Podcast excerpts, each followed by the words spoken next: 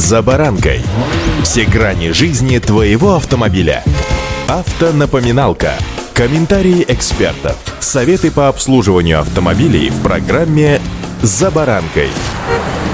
Октябрь на самом своем старте оказался очень богат на новшества в жизни автолюбителей, причем очень серьезных. Сегодня остановлюсь на ОСАГО, поскольку вы обязаны это знать. С вами Забаранка Александр Карпов. Здравствуйте. Автомобильные факты.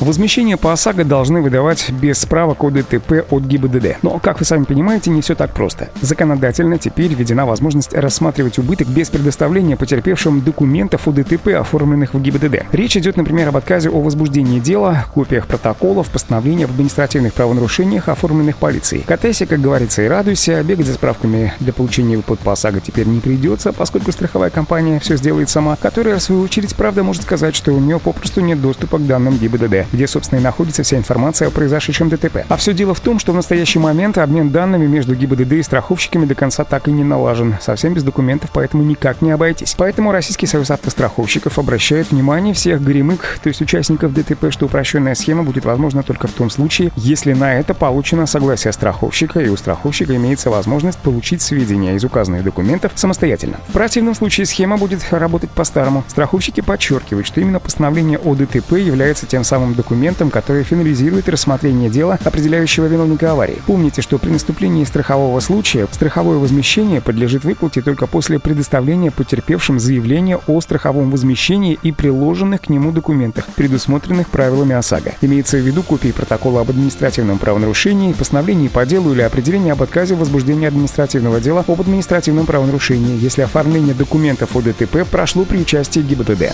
Автомобильные факты.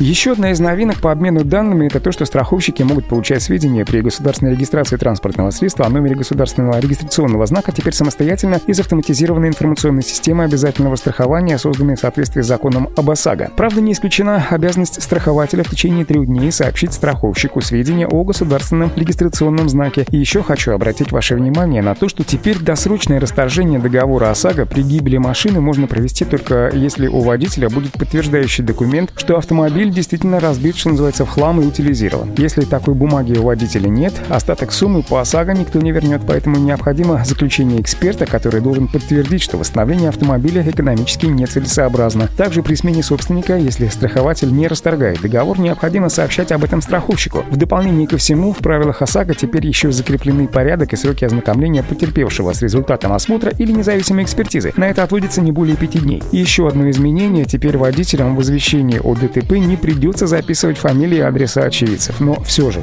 какими бы позитивными на первый взгляд эти новшества не были, желаю вам отсутствия ДТП в вашем автомобильном послужном списке, ну и, конечно же, чтобы этого не происходило, соблюдение правил дорожного движения. Удачи! За баранкой!